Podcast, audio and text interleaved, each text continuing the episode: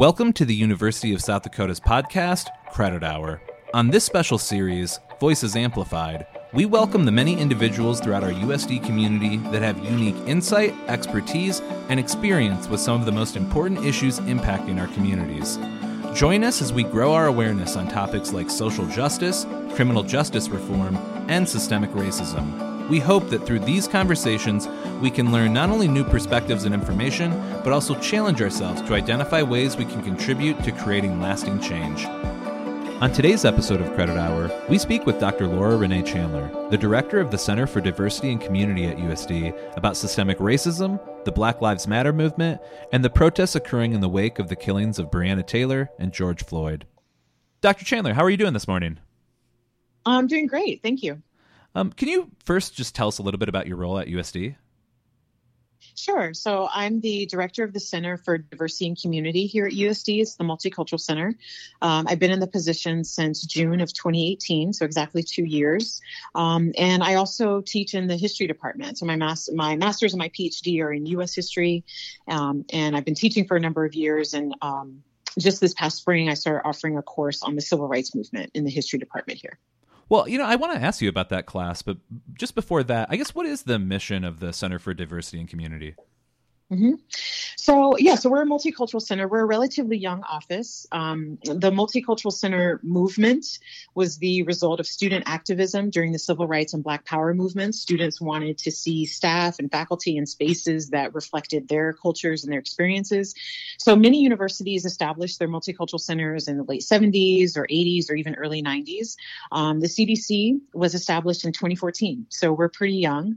Uh, we primarily serve the needs of students from historically marginalized backgrounds, students of color, LGBTQ populations, international students, uh, we provide programming and resources that that highlight and uplift and educate about these cultures, um, so that they can see themselves reflected in the campus community, which is really key to their success. Um, but we also serve everyone on campus, so everyone is welcome to come to the CDC to participate in our events, to learn with us and, and from us. Um, and we care a lot about the relationships between majority and minority populations on campus. So we also do a lot of cultural understanding, cross cultural understanding, and cultural uh, awareness work too. You know, and you may have just answered this question, but why why I guess are spaces like the CDC important on campus? So, you know, I think it's it's important that students we, we don't want to have the idea that students come to campus and that everyone comes from the same background, the same context, the same experience, and so therefore they have to um, be tended to or nurtured in the same way on campus. Students really need to see themselves reflected in the environment around them, and I think that's true both on campus and off campus. It, it's key to their success, you know, to um, to know what avenues are available for them, and so um, that's that's really what we try to provide. You know, to make sure that they persist, that they continue in their education, um, that they feel valued and they feel like a welcome member of the community. Um, but we also, you know, help other students from majority populations learn as well, so that they can enter into a very diverse society and, and learn how to work with different communities. You know, you said that you um, had recently started teaching a course kind of on the civil rights movement. Um, yes. Yeah, I'm curious. Is there anything about the civil rights movement that you know someone who you know maybe just got the you know public education version of it, just you know a, a short lesson on it in grade school. That maybe that's all they know about it. I mean, is there anything that you would want them to know about the civil rights movement that you think would be engaging, or they would just find interesting or important? Wow, that would be um, a, a, whole uh, an entirely different conversation. That'd be a whole other um, episode of the podcast, probably. Yes, yes, an entirely different podcast episode. Um, you know, so I, one thing that that's important, and I do this every time I teach the course. You know, I tell students, so we're, we're going to start this class in the institution of slavery. So I, I, don't start in the 20th century. It's not possible to. Um, that the civil rights movement is part of a, a long arc of history. It's part of a long uh, freedom struggle that has taken place involving African Americans and many other um, um, marginalized groups uh, throughout this nation's history. So, thinking that you can learn or, or, start with, say, the Montgomery bus boycott in 1955 and maybe end at Black Power and have a full understanding of that movement, it really isn't possible. You, you have to tell the story of this nation to understand its significance. You know, you have a another role um, in, in, addition to all your responsibilities here at USD.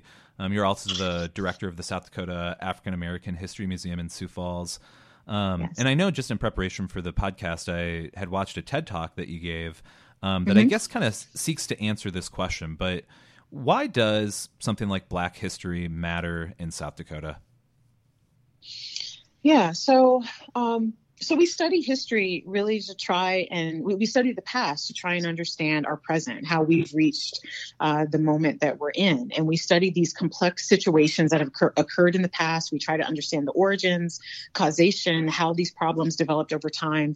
And you know our hope is that we will reveal something that is universal about our condition as human beings. And so when we only tell one part of the story or we only highlight the story for one group of people uh, we end up with a very incomplete picture of who who we are and how events have happened over time. So I'll say, you know, in, in, in in, in, reference to Black history in South Dakota, you know, I'm I'm not from here. I'm from North Carolina. Um, very proud of my Southern roots you know, North Carolina was a very important state in the, in the civil rights movement. Uh, very proud of that. And when I moved to this region of the country, I kind of assumed that I was coming to a place where there would not be much in terms of Black history, simply because um, Black people are a small part of the the population here. Um, but I started doing my own research, and I, I found out about the South Dakota African American History Museum, and most importantly, I started meeting some of the descendants of Black families that have lived here since the late 19th century, early 20th century and even even earlier than that, um, and realized how wrong I was in making that assumption about this region of the country. Um, black people have been living and working in this region um, since before statehood, back when it was just the Dakota Territory. And through the stories of these people, we can tell uh, a number of national stories, not just of, of our history here in the region, but of, of America. So we can talk about the institution of slavery. We can tell the story of the Great Migration, of the creation of the Black Town movement and the Black Homestead movement. We can talk about World War II and, and the Civil Rights movement and so much. And part of what I hope to do um, as director of the museum is then to talk about um, the history of Black Lives Matter um, and how that has impacted the lives of people living here um, today. So we should never make those assumptions. And um, you know, essentially, what we're doing is is we um, Black history is it's part of our history as South Dakotans, but it's also our history as Americans as well. You know, one event that I think was um, you know just pretty historic itself was the recent demonstration in Sioux Falls that occurred in the wake of the killings of George mm-hmm. Floyd and Breonna Taylor. You know, I, I think you spoke at um, that event. What what was that event mm-hmm. about, and why was it significant? Yeah, I did. So I did speak. I was one of the speakers for that day. Um, so, you know, I, I, think one of the things that's important to note is that it, it, was organized by a group of very young people. They were recent college graduates, and they wanted to um, have the march to show solidarity with the family of George Floyd um, and also with the city of Minneapolis. You know, Minneapolis has had a a very long and troubled history between the black community and the police department. And it was really a matter of time before protests were going to um, really boil over in that city. And um, uh, because the, the, the demands of the people were not being responded to by city leadership, you know, um, and so I think that what we were witnessing here in Sioux Falls, and, and I should note that the, the the marches are continuing. It wasn't just that event on on uh, May 31st um, or a smaller event that took took place on May 30th. They're continuing in this community. Um, I think that people are trying to show solidarity with Black communities throughout the country. They're saying that we believe you when you talk about these instances of police violence. Um, and then they're also saying that you know we want to live in a world and live in communities where this doesn't happen. So I I don't know what it is uh, in particular about. Um, the instance of the killing of George Floyd, you know, if it was how he died or the fact that it was video recorded, it's really not that unique from from many other instances of police violence um, within Black communities. But I'm glad that people have uh, at least awakened to this issue um, and want to address this now, even if it's even if it's a little late. You know, I guess you, you had mentioned that it was organized by um, some fairly young, um, you know, mm-hmm. college graduates. I guess why is it important for there to be youth involvement in sort of social justice movements, and maybe why does it seem that they sometimes spring up from young people? Mm-hmm. Mm-hmm. So yeah, so I might think about this question a little differently. So it, it's important for young people to be involved, but um, but this truly is a youth mem- movement, right? All, what's happening all around the country. You know, these are are really people who are between the ages of probably about 17 and 22 who are organizing these protests all throughout the country, um, and these are people who don't have a memory of September 11th, right? Like global terrorism is not the defining issue of their lives. Right. Uh, the, the, defining issues for them are uh, gun violence in schools, right? Um, because they've watched that. We've they've watched us do nothing about that. And the other issue for them is police brutality and and the killing of unarmed Black people from the death of Trayvon Martin in 2012. Uh, when most of them were children, to now the killing of George Floyd. And they, they've literally watched this play out on their smartphones and on their computers. And it it, it essentially goes against everything that they have been told throughout their very short lives about racism and race in America, right? That we tell them that it's a post racial society, that we're all equal, that a black man can even be president of the United States, that race doesn't matter anymore.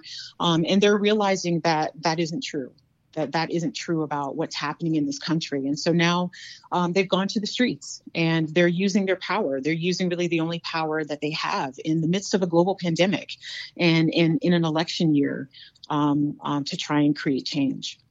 You know, you said that you, you, know you weren't quite sure what about the killing of George Floyd um, sort of seemed to be the spark that really, I mean, has caused protests in almost every. Mm-hmm major American city, but also small uh, cities, more rural areas like South Dakota. Right. I mean, to dig into that a little bit, I mean, do you have any theories on on why now we're seeing this type of political activism? Hmm. Um.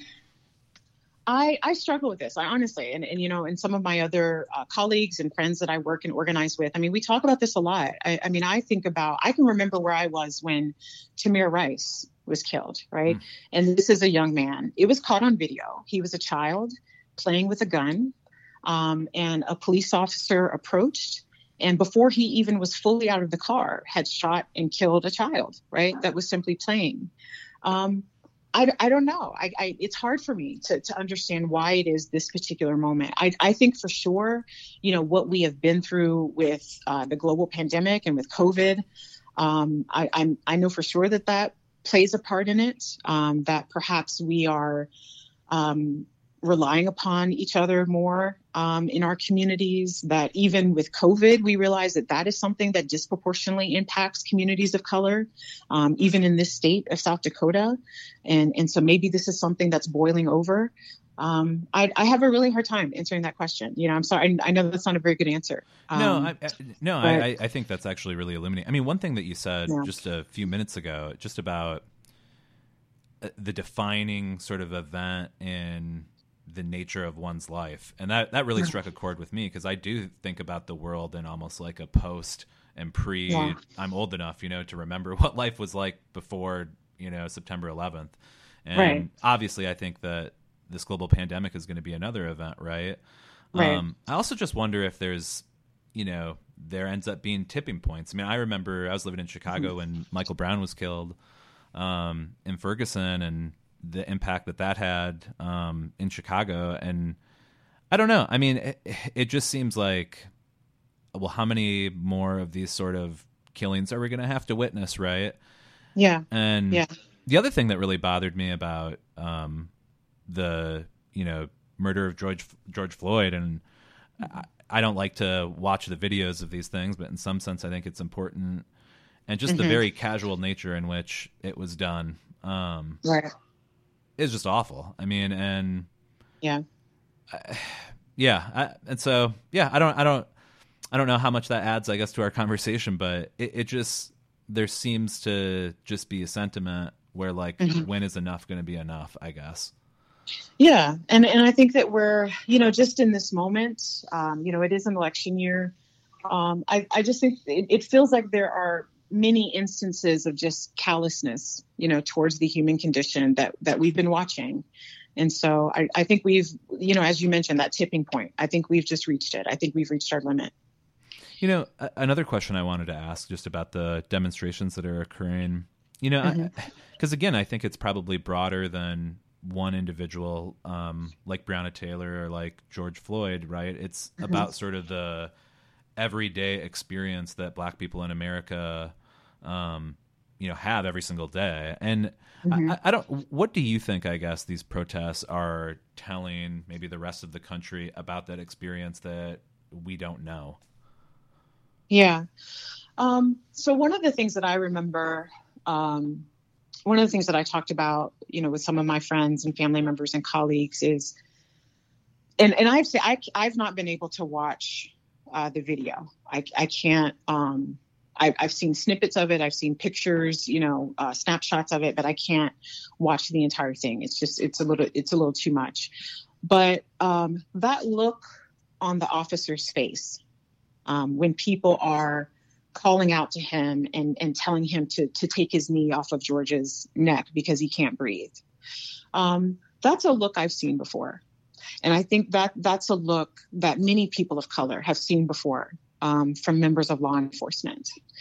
And, um, you know, I think that one of the one of the um, intentions or one of the messages behind you know the protests that we see happening is that this is not an issue of just one bad person or one bad officer or bad apples as as some people like to say. Um, it doesn't matter where you are whether it's minneapolis or if it's tupelo mississippi or oakland california. Um, these cases of police violence uh, have played out the same way over and over and over again for a very very long time right? I mean we kind of know the story. We can tell the story without even knowing the situation a, a police officer engages in excessive use of force, someone is killed or seriously injured, there's an internal review process that kicks in. Uh, they look at the situation. Eventually, the, the officer's actions are deemed uh, justified. Uh, no justice is sought. Um, and then maybe, perhaps, there's a dash cam video that gets released, you know, much later, sometimes even a year later, uh, or someone recorded the event. And we find out that things happened in a very different way you know, from what we were initially told. Um, and it happens over and over again in, in, in, every region of this country. And so that means this is not just an individual problem, right? Like that would be so much easier to deal with if it were just one person. This is a cultural problem. There is a problem in the culture of policing um, that is not holding police officers accountable for misconduct. And, and accountability is really the core of this. This is, you know, uh, we can talk about training, we can talk about improved, you know, relationships in communities, um, but this is really about accountability. Uh, that that's something that governs the behavior um, of everyone, right? It, we go to work, we know we're going to be held accountable for the work that we're doing, um, but there just really seems to be a disconnect um, within this culture of policing. And you know, when you're when you're dealing with black communities i mean people have to remember that you're you're dealing with a traumatized group of people right that that is one of the common threads of our experience um, in this country as Black people. And, and that's true for other communities, for Native people as well. We, we are traumatized. And so when you're dealing with a traumatized group of people, it's not enough to just make cosmetic fixes, uh, that you have to root out the source of the trauma um, to, really, to, to really fix the problem. You know, I, I think it's so difficult, especially with public institutions. I think that there are often times where people have the right intentions, but you know they encounter um, roadblocks along the way. I mean, mm-hmm. what are meaningful ways that public institutions can work to end issues of systemic racism um, and real and like you said get to the root of issues like this mm-hmm. Well um, so first we need to understand what systemic racism is um, i think that and, and I, we're certainly having more conversations about that than i i ever remember in my lifetime which i think is good but some people, I think, come to the conclusion that systemic racism means that racism just exists everywhere. Um, and it's a little bit more than that. You know, it, it's about racial biases that exist within our institution and organizations. And it's harder to identify because they're not necessarily explicit right? So it's not a racial epithet. It's not a noose hanging from a tree. It's not, you know, mistreating someone who happens to be of a different race that it's built into the laws and the policies and practices of our institutions. Um, and often, you know, these laws and policies are racially neutral. So we may look at it, we may read the policy, we may be aware of it, but we don't take into account how it is disproportionately impacting um, minority communities. And so you know, just one example in, in a higher education example is legacies, right? This is something that people talk about. You, there's a benefit if you have a family member who's attended the school or someone who's a major donor to a school. Um, and you think about institutions of higher education, many, many schools didn't admit people of color for most of their history, right? The school where I received my graduate degree, Rice University, didn't admit black students until 1965, right? So, um, you know there there are ways in which uh, uh, people of color have issues with these kinds of policies. Now, institutions have all kinds of ways of trying to address this. You know, a long time ago it was probably quota systems or affirmative action, but promoting one person of color or even a small group of people uh, who are marginalized that's not how you um, overhaul an entire system um, of inequality. And so it takes something. It it takes a, a very comprehensive process um, of understanding, you know, what the needs are of communities of color and other marginalized communities, um, of being willing to really question how you have done things for a very long time.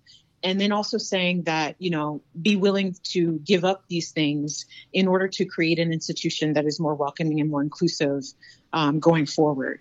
Um, I think it's also important to think about um, biases that operate um, within the leadership of our institutions, right? So if everyone in a position, um, in an, in, in, an executive position at an institution looks the same, comes from the same background, um, you know, is that because only those people are qualified? No, it, it's most likely that people in positions of power like to choose people to be around them that are kind of like them, right?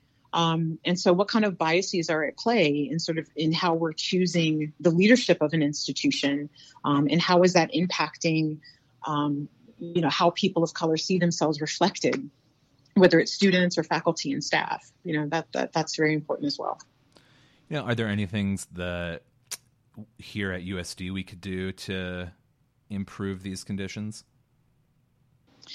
I think there are a number of um, very tough conversations that we need to have as a community. Um, before I came to USD, I, I, did my research about USD, and one of the things that was uh, very promising to me was that I saw, you know, um, I, I, saw people of color in um, leadership positions, deans, associate deans, the chief diversity officer, faculty and staff. Um, and just in the two years that I've been here, nearly all of those people are gone. And, you know, I think often what happens is, you know, people will say, well, you know, they're leaving because they found really great opportunities somewhere else. And it's it's never that simple. You know, when people feel valued, when they feel seen, when they feel like their work um, is is appreciated, uh, they're willing to stay. They're not going to just uproot their lives and their families just because of another opportunity. Um, and so I think that's important. You know, just even even asking the question, why do so many people choose to not live in Vermillion? Right? Uh, USD is, is a commuter campus in a lot of ways. I live in Sioux Falls. Um, so why don't we talk about that? What does that mean? And um, so, so I would like to just see some of those things. If, if, if I'm doing that kind of research, you can believe that there are other people of color who are doing that kind of research about USD. Um, and what are they going to see now? Whose faces are they going to see when they do that research? Um, I, I think we should be concerned about that. You know, to back up here a second and maybe switch uh, focus, one one topic that I wanted to discuss with you was um, the phrase "Black Lives Matter," and it mm-hmm. seems like a almost like way too obvious phrase, right? Um, mm-hmm. There's a literal interpretation to it that makes sense, but it, there seems to be more meaning to it as well. You know, I, what can you mm-hmm. tell us maybe about the history of that phrase? How did it develop? What it maybe means to you personally, but also just um, generally to everything that's happening in America right now? What is what does it mean as a movement? Sure. Um, so I was just thinking about this the other day. You know, this is a movement that has, um, and and certainly the movement is, is much longer than you know the last few years. You know, it's just taken place in different forms. But Black Lives Matter in particular um, has really, um, I don't know the right word for it. It, it has been a highlight in my experience here since I moved to South Dakota. Um, it's really defined key moments of my life here in South Dakota. So I moved here in July of 2013.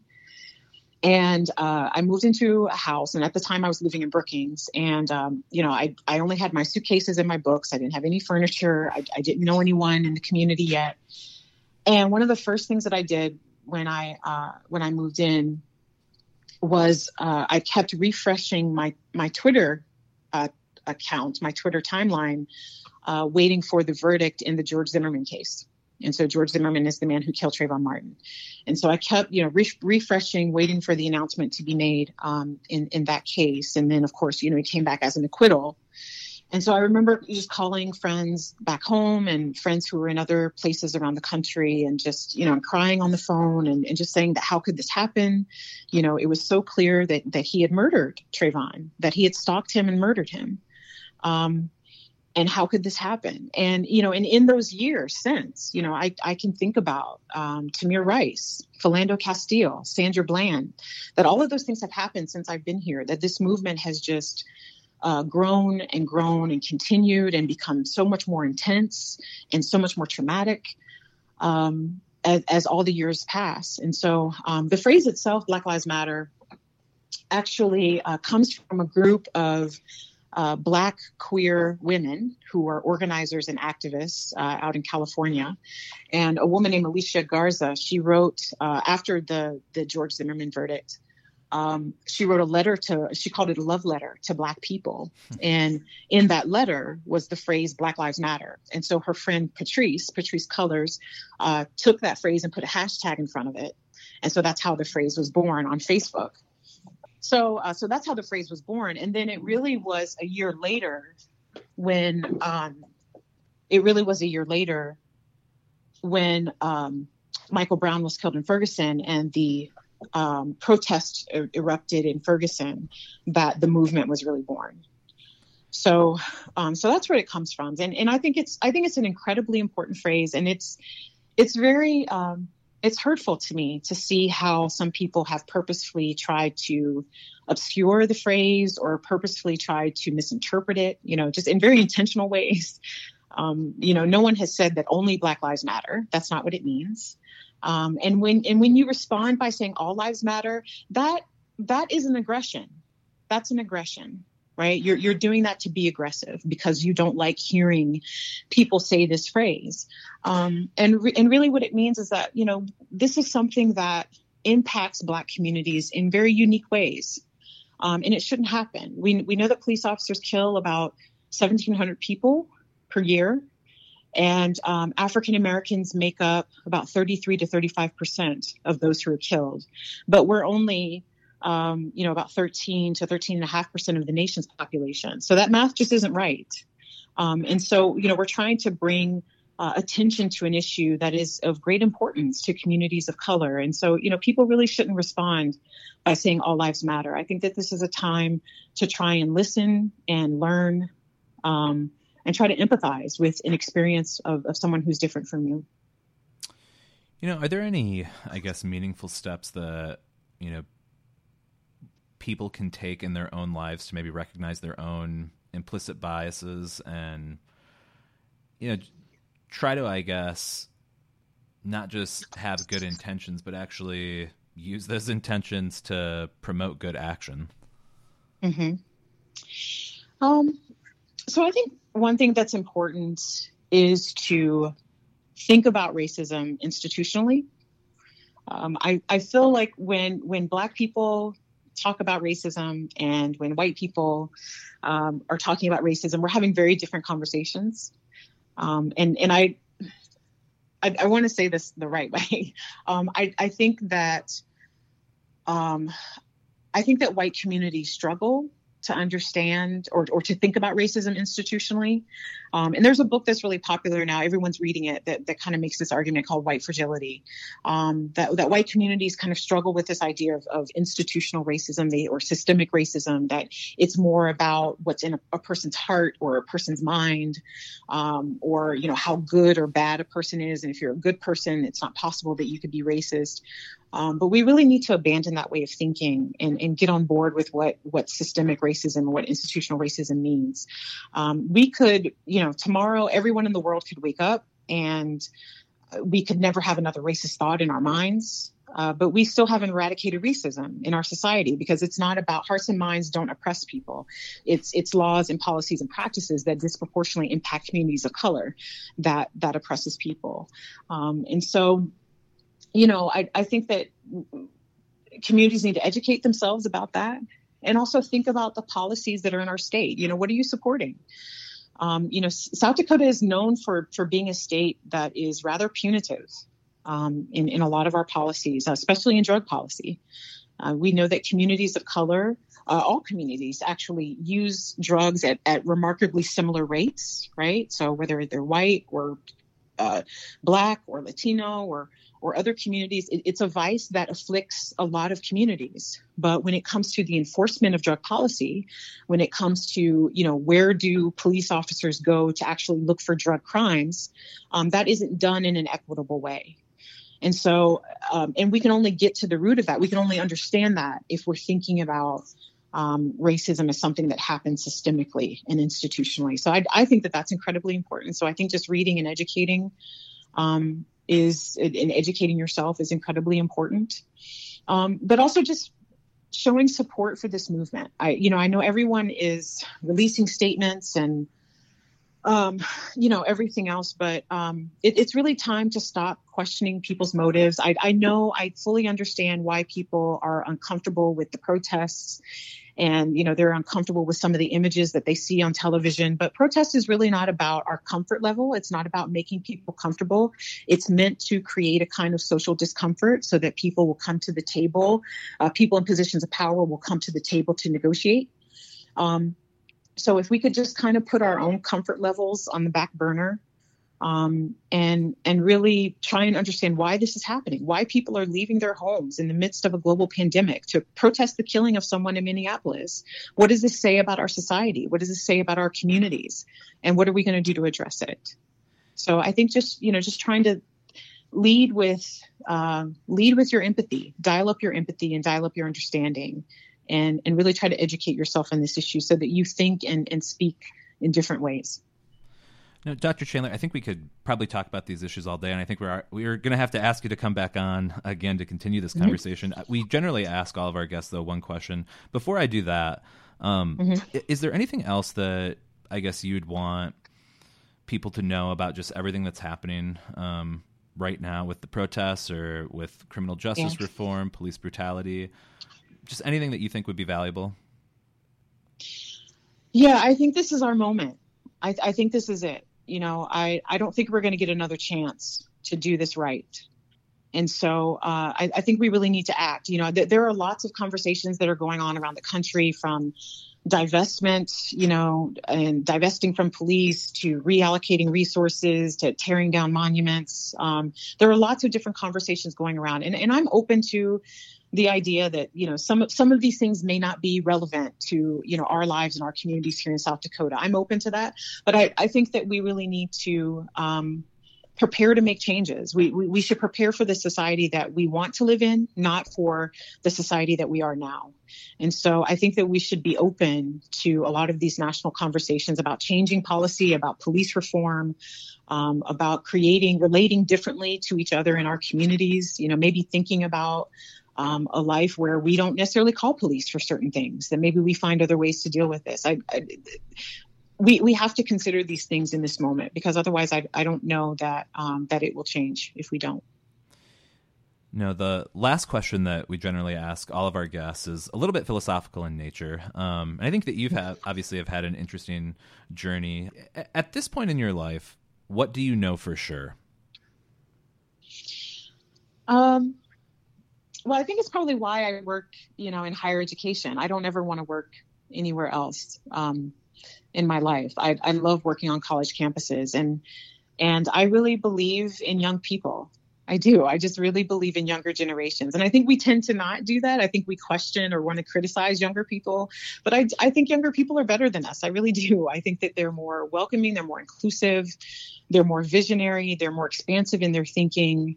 Um, you know, I, I, think as as we get older, I you know maybe we lose some of that. We get settled in our ways, and we lose some of that audacity.